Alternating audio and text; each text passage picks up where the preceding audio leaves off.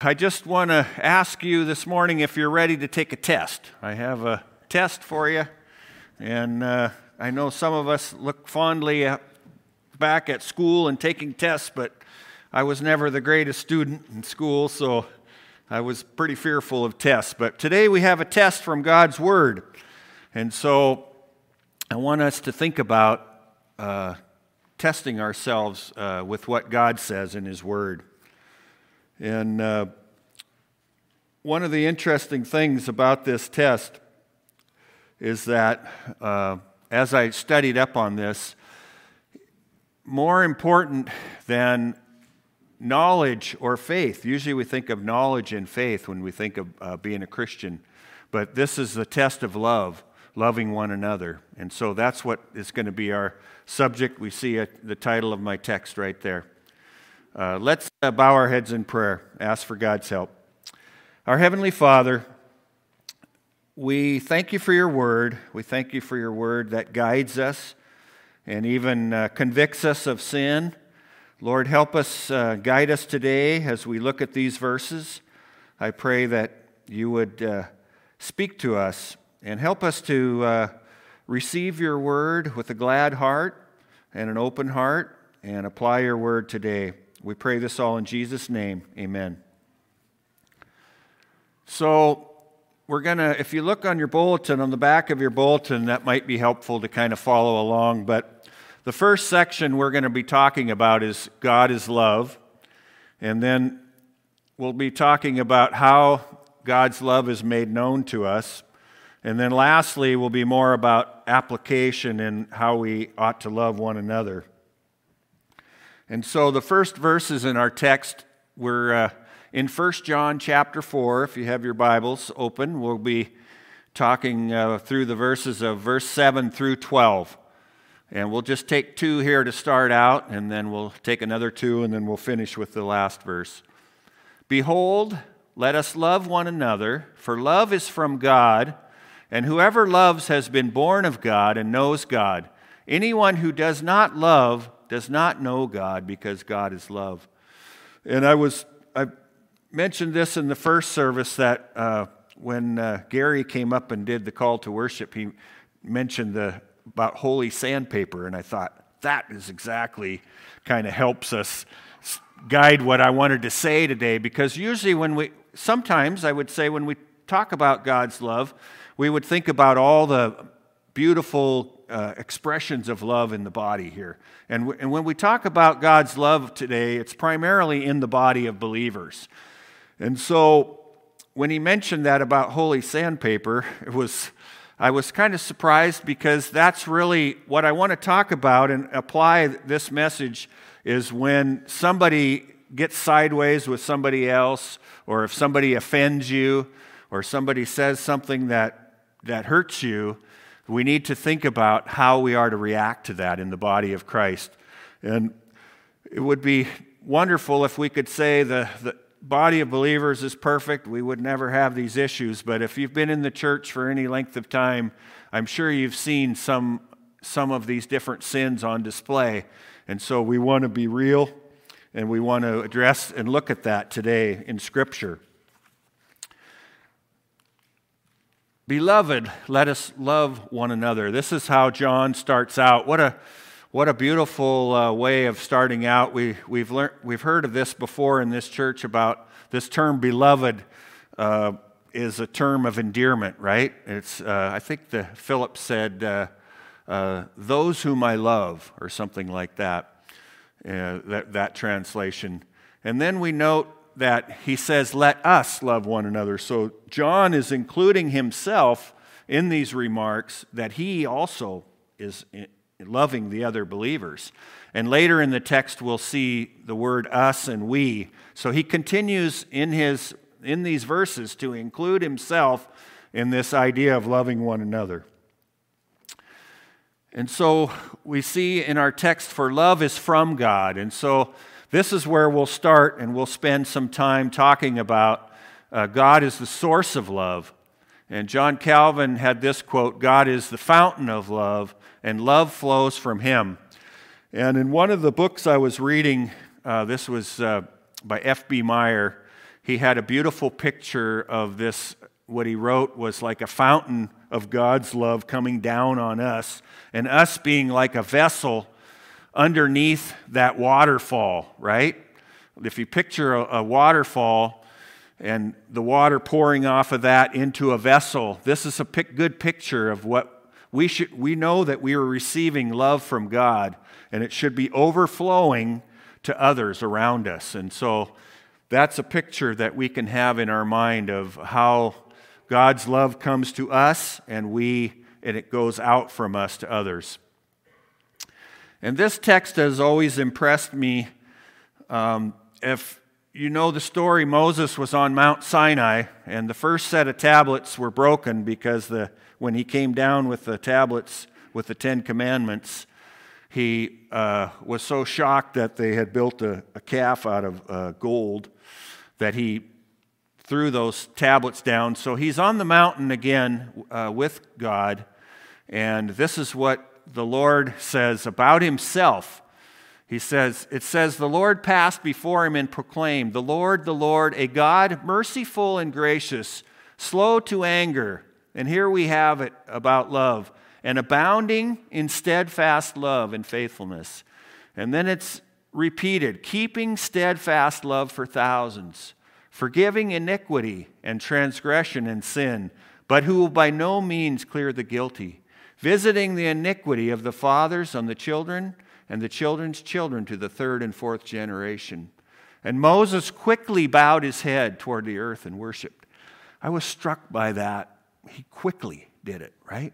And I was thinking, even to us today, as we read these words, I hope that's our inclination when we, we are before a holy God, that we would quickly, in a sense, bow our heads in reverence for who God says He is here.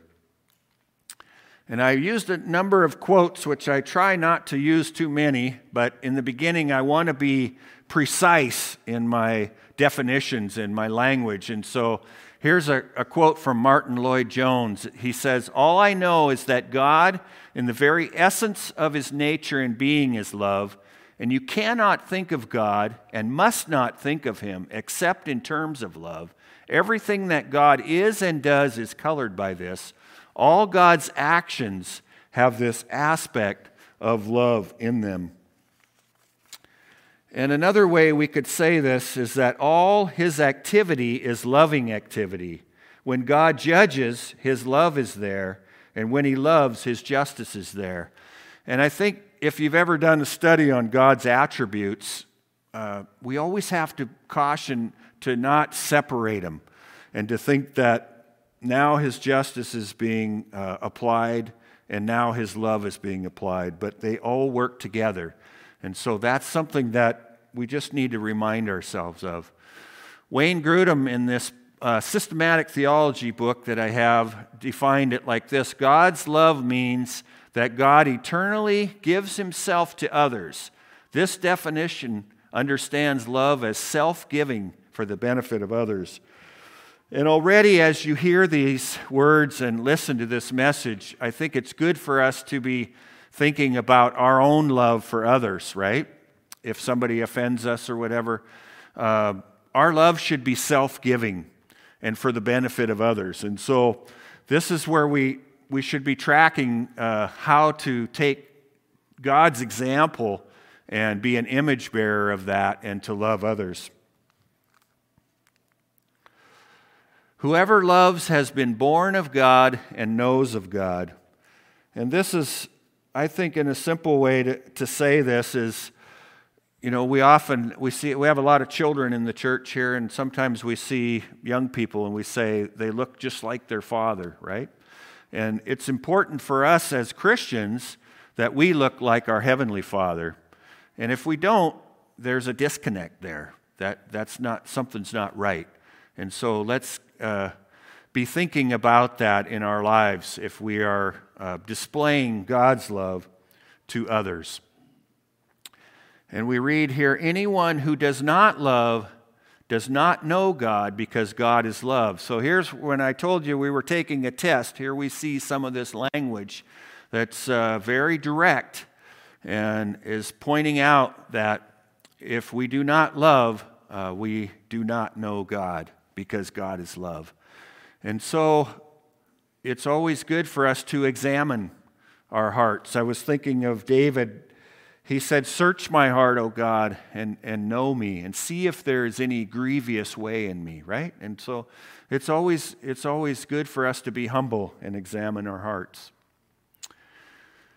And so on the next point, I want to talk about uh, how God's love was made known to us. And one of the things that struck me as I studied this was that, you know, we often hear uh, about God is love, right? It's sometimes we see different even commercials on TV about about Jesus gets us different expressions like that. God is love. But we see the writer here, he immediately goes to talking about Jesus. And I think this is an important note that we can take from this that it's, it's not, I think it leaves, uh, it leaves things half said if you just tell people God loves you because you haven't talked about Jesus. And it's important to talk about Jesus because that's really where the gospel is encapsulated, right? Including sin and the wrath of God. And so we see that the writer here, he goes immediately to talk about Jesus. And these are the two verses now that we're moving on to to talk about Jesus. In this, the love of God was made manifest among us, that God sent his only Son into the world so that we might live through him. In this is love, not that we have loved God, but that he loved us, and he sent his Son to be the propitiation for our sins. And so this is where we're going to uh, go through these two verses here. And I just want to uh, bring out the first point is that God sent his Son into the world so that we might live through him. And I, I think one of the important parts of this is that we, we cannot love people just in our own sinful flesh, but we need God's help. We, we need Him living in us and living through us. And amazingly, uh, this is what we know from Scripture that He lives in us and He helps us. And we'll talk a little bit more about that later. In this is love, not that we have loved God. And we hear this quite a bit here in this church, but it's very, here we hear it again um, that God's love is, is initiated first, right? And we respond to His love. And it's not like we're loving God uh, without Him opening our eyes or without Him giving us a new heart. It's not our inclination to love God, it's our inclination to be rebellious and to, to I would say to people sometimes, uh, John ran John's life the way he wanted to, and I'm talking about myself. And so that's more our inclination. And the next verse we read, this just these are a little past the verses we'll be going through today, but it says, We love because he first loved us. So that's a good reminder for us. In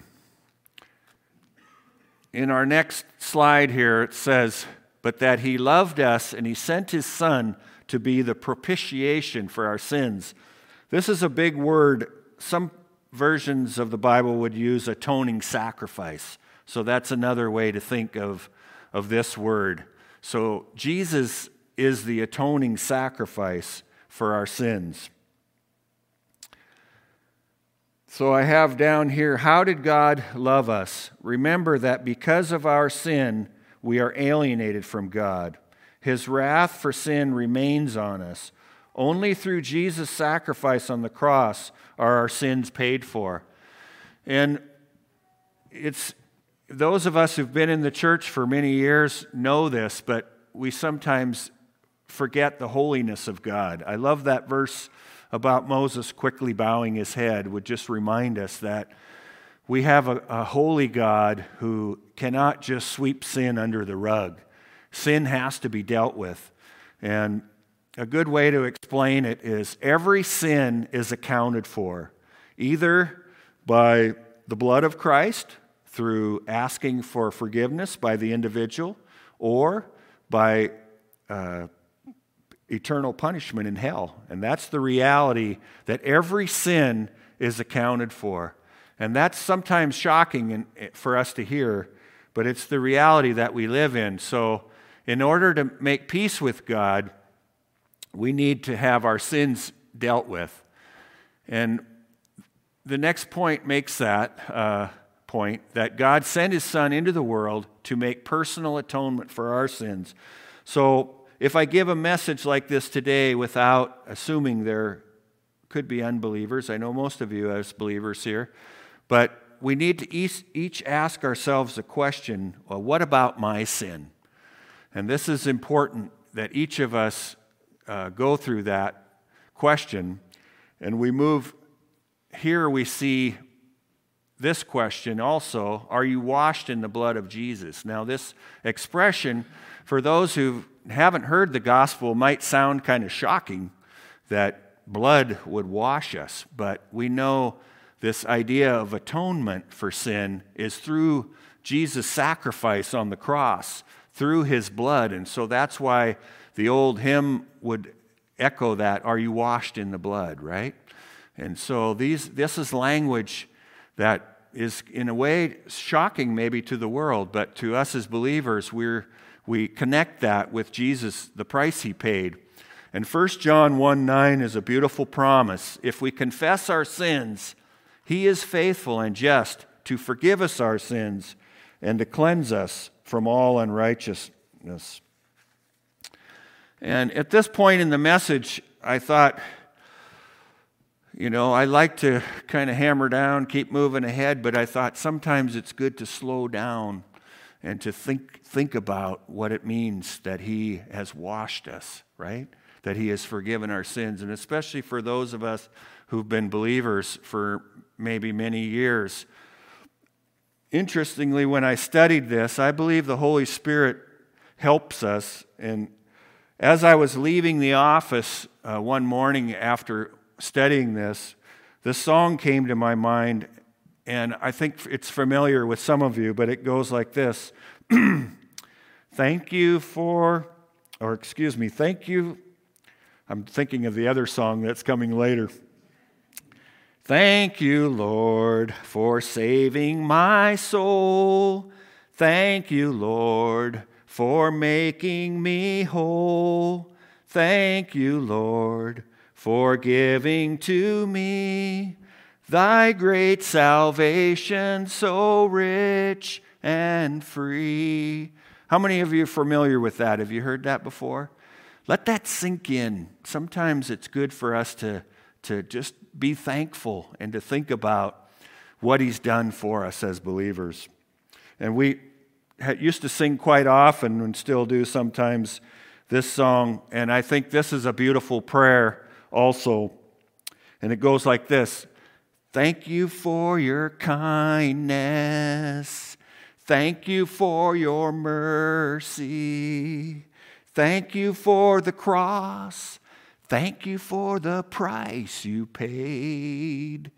I don't know what that does for you when you sing that, but for me, it starts to break me down in my under, you know, in my it's really sinking in what God has done for me. Like that waterfall that's pouring his love on me. That's how I picture what he's done for me in, in saving me. And so I wanted that just to, uh, before we move on to more about the application of loving one another, just to sink in. And if you are a believer here today, I hope you will be singing songs of thanksgiving as you leave this place. The next part of our text here we have is we also ought to love one another. And I looked up in Webster's dictionary what ought meant. I was pretty sure I knew, but I thought, well, we'll make sure by checking the dictionary. And it said obligation or duty. And so I have to say it's your obligation and it's your duty. And I have, uh, you know, also this thought in the next slide about with the same, uh, you know, verse here with is I think it's good to do it out of gratitude for what he's done for us, but it's still it's our obligation and duty. because of what he's done for us that we need to love others. And primarily, we're talking about loving each other in the church here, I think. And so I think when we think about this church body that God is blessing and growing and and so many acts of kindness and love that we see. I want to commend this church for that. But I just want us to be on our guard for, as the history of church, the church shows that there can be friction at times, there can be offense, right? And, and I want to be real as a leader in this church. I don't want to pretend everything is perfect in this church and it always has been and it always will be. But we need to be real. And so when we get into the later parts of this message, we're going to be applying this idea of loving each other in the body. And this is very familiar. This is called the Great Commandment. And be, it's called great because it has that in the text. And he said to him, You should love the Lord your God with all your heart, with all your soul, and with all your mind. This is the great and first commandment. So we've been talking about loving God first, right? This is, we cannot love others unless we first uh, deal with our sin and have this love toward God. So that's always comes first. And then the second is like it you shall love your neighbor as yourself. And on these two commandments depend all the law and the prophets. Think about what an amazing statement that is. That if you're fulfilling those two commandments, you are, in a sense, fulfilling all the law and the prophets. That's an amazing thought.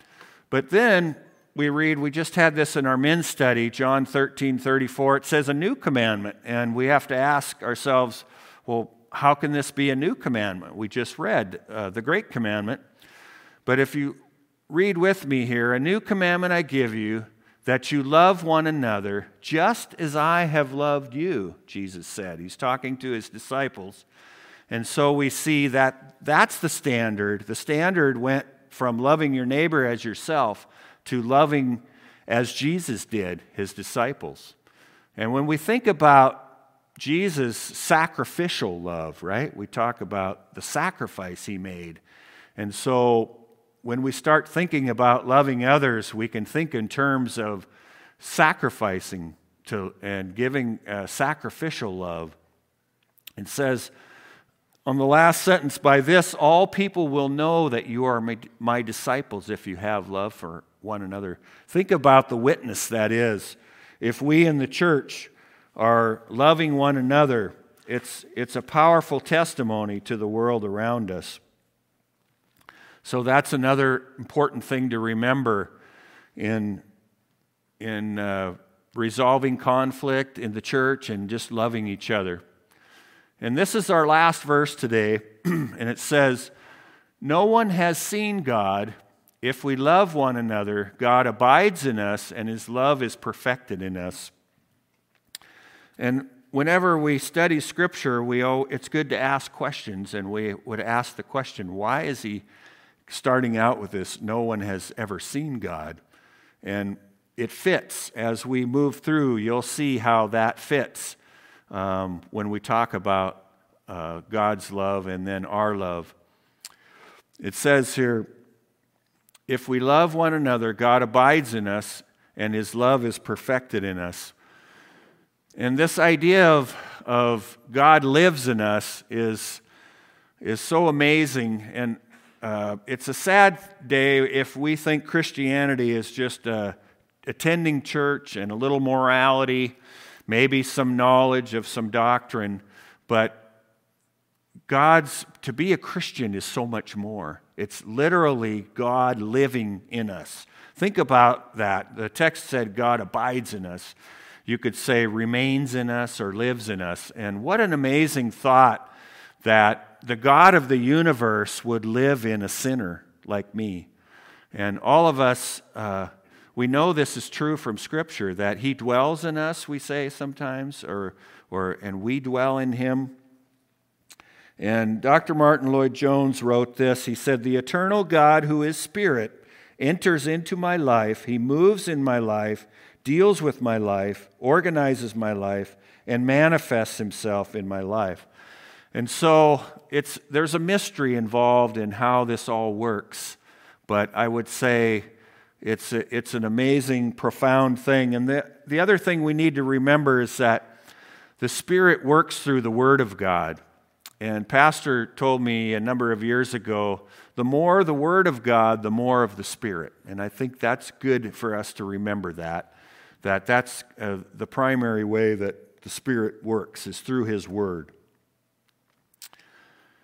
If we love one another, God's love is made complete in us. So here we, we remember that beginning of the text when he said, uh, No one has ever seen God. But, but we see that his love is made complete, or I think ESV said perfected in us.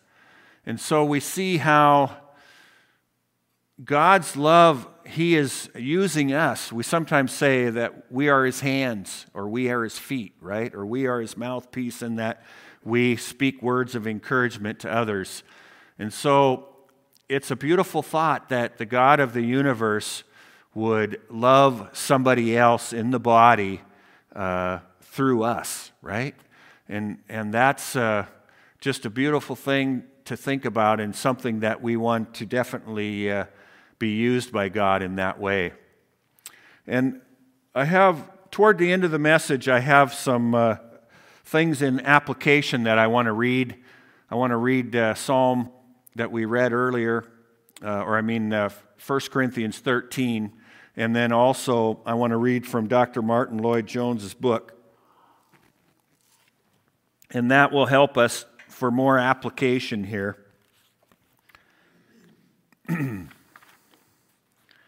And this, this kind of blew me away when I read this, but I think it's good for us to, uh, to hear these words today. It says, uh, this is uh, from his book, uh, if you want to know. This is called Life in Christ Studies in First John. And this, this whole book is uh, 1st, 2nd, and 3rd John, and it's uh, sermons and messages that he wrote. And he writes this As we have said, John does not put this merely as an exhortation he puts it in such a way that it becomes a desperately serious matter, and I almost tremble as I proclaim this doctrine. There are people who are unloving, unkind, always criticizing, whispering, backbiting, pleased when they hear something against another Christian. Oh, my heart grieves and bleeds for them as I think of them. They are pronouncing and proclaiming they are not born of God. They are outside the life of God, and I repeat, there is no hope for such people unless they repent and turn to Him. They belong to the world. The murderous spirit of Cain is in them. God is love, and if I say I am born of God, and the nature of God is in me, then there must be some of this love in me. Everyone that loveth is born of God, and everyone who is born of God loves. The two statements mean the same thing. So that this is proof positive, final evidence of my new birth and that I am born of God. Do you feel any love within you toward the person you naturally dislike? That person who is so irritating and can be, in certain respects, so hurtful to you? Do you know a sense of compassion and pity? Do you pray for that person? Can you truly say you are sorry? That is what love does. Do you feel that with regard to these people? If you are born of God, you must, however feebly. I almost debated whether to read that because it's such strong language, but I would say if, the, if we're characterized by that description, then we need to examine. Uh, the, the scripture would say we are not a Christian. And so that's the test. It's a serious test. But I think for, for many of us, the challenge is we may not be characterized by it, but there may be things on that list that we need to be on guard and be careful of. And so, by going, I could think of three or four examples just within the last two or three years in this church where I've said something. Later, I thought, I better go back to that person and apologize. I think, you know, I, I really got off, you know, I said something I shouldn't have. And so that's helpful. Even if I wasn't sure that I said something was offensive, I think it's good just to make sure and um, just to ask as a question Did I, did I say something to you that, that was offensive? I, I thought later it might have been, and I don't mean that. I, I'm concerned about it. So I think these are ways that we can grow as a Christian is by applying um, that message there on those list of things just to be on guard against. And I think, you know, the history of the church is sadly uh, things like these kind of things can happen in a church. And rather than pretend that we're perfect, I don't have anything on the horizon, you know, that I would say this message is for so and so. But I'm just thinking it's good for us to be on our guard, right? In the future. God is doing amazing things, growing this church. And there's tremendous love of the fellowship in, in this church. But I think we just want to be always careful in the future that we uh, just know that the devil would love to take down something that's a witness to the, to the world. And I want to read now 1 Corinthians chapter uh, 13. And this is uh, helpful, I think, in applying this message today. it says, If I speak in the tongues of men and, and of angels, but have not love, I am a noisy gong or a clanging cymbal. And if I have prophetic powers and understand all mysteries and all knowledge, and if I have all faith so as to remove mountains, but have not love, I am nothing. If I give away all that I have, and I deliver up my body to be burned, but have not love, I gain nothing. And these next verses really are, are how we can apply this message today. Love is patient and kind. Love does not envy or boast. It is not arrogant or rude. It does not insist on its own way. It is not irritable or resentful. It does not rejoice at wrongdoing, but rejoices with the truth. Love bears all things, believes all things, hopes all things, endures all things. Love never ends. As for prophecies, they will pass away. As for tongues, they will cease. As for knowledge, it will pass away. For we know in part and we prophesy in part, but when the perfect comes, the partial will pass away. And this next line, which we're, a lot of us are familiar of, is helpful, I think, when it talks about when I was a child, I acted like this, but when I grew up, I changed. And I think this is how I, Dr. Martyn Lloyd-Jones used this verse in thinking about the Christian life as we grow. And I'll read it and we'll talk a little more about it. He says, uh, here, when I was a child, I spoke like a child, I thought like a child, I reasoned like a child, and when I became a man, I gave up childish ways. And I was thinking about my own journey in my Christian walk. And the earlier years when I went to church, I was quite insecure, and so I looked for the easiest person to talk to that I knew I could chat with because I was insecure, and it was sometimes hard to talk after church with people. And uh, Kathy probably remembers this as the EV free days. Some of those days I looked for Everett Veltheisen. If you remember Everett, he was an easy guy to talk to. And uh, so I share this because I think the reality is in our Christian life, uh, we ought to be looking to grow, right? We want to grow. And so um, I remember also leaving as quickly as possible after church because uh, I, I, felt insecure, and but as I have grown, I've tried to love other people, and so I've tried to make it more my goal to spend some time talking to somebody else, asking them how they're doing, and I don't feel like I'm gifted or good at this. I think God has grown me in this, and so I praise the Lord for that. But I just say that to challenge us because sometimes we say, oh, I'm an introverted person. No, that's not me. So can't do that. But I don't think that we should let ourselves off the hook that easy. I think that we should ask God. Sometimes while I'm sitting in church toward the end of the service, I'm thinking, who am I going to talk to afterwards? So I ask God, direct me to, to somebody that I can have a meaningful conversation with that would encourage them.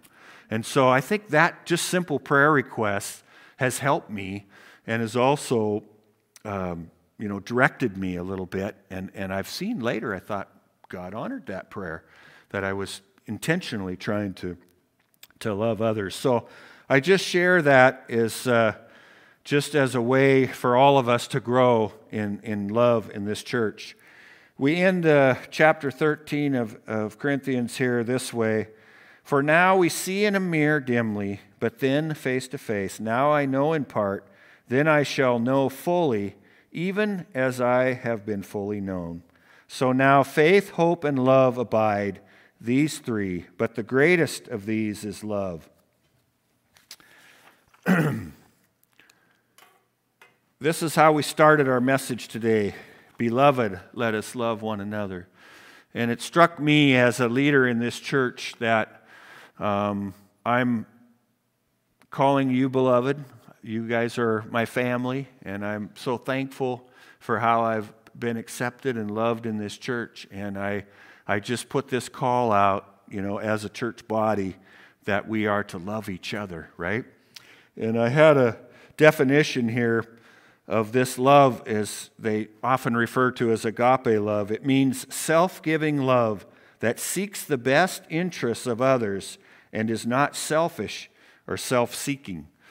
And as I studied this, I remember one day kind of being a little bit heavy in my heart as I thought about my love. Um, how much of it was really uh, self giving or sacrificial love, right? Um, it's easy to love uh, my wife, who's a great cook, and I've received so many blessings back that, you know, uh, but I thought, how much of my love, even in the church, is really sacrificial love? And I don't think we need to, at the end of the week, make a list of the sacrificial love and just the spontaneous love because all of love is good. But I think it's good for us to sometimes think of uh, it's okay if our love costs something. And I don't remember exactly in the Old Testament where David he, he gave an offering to the Lord, and he did. And, and uh, if I remember right, the farmer wanted to give him the oxen uh, to to make this offering, and he said, "No, I want to pay for that because I don't. I want to give the Lord something that cost me something." And so I just challenge us with that also that it's good for us if it costs us something. It costs sometimes our time, our money, uh, or in, in, in, many different ways. Sometimes it costs maybe uh, our pride, right? If you want to speak and be a, a, leader or speak at your table at the men's study, or if you want to uh, be a help in the women's ministry and the, leading a Bible study, it's humbling to do to get in front of people and talk because it's hard. But it's but it's okay to sacrifice for the Lord. And so I've given a small offering to the Lord today by God's grace, and I hope that it's useful. I hope the Holy Spirit uses it. But I just trying to be real with you and then share with share with you that this is my offering in a sense of what I've tried to do for the Lord. And praise God, Pastor Jeremy's back next week. I love to hear him preach. He's a great preacher. But I'm trying to uh, be a leader among you. And uh, let's love each other. Let's bow our heads in prayer. Our Heavenly Father, we know that you've poured out so much love on us. Like a waterfall, it pours out on us every day, every hour it, it pours on us. Lord, it's right that it overflows out of our lives and touches other lives. And what an amazing thought that even through sinners like us, your love could be completed, as it were, or perfected uh, through our hands and feet, through our mouths, Lord. May it be, uh, by your grace, may that be the case in this body. We pray uh, a blessing on this closing song now. In Jesus' name, amen.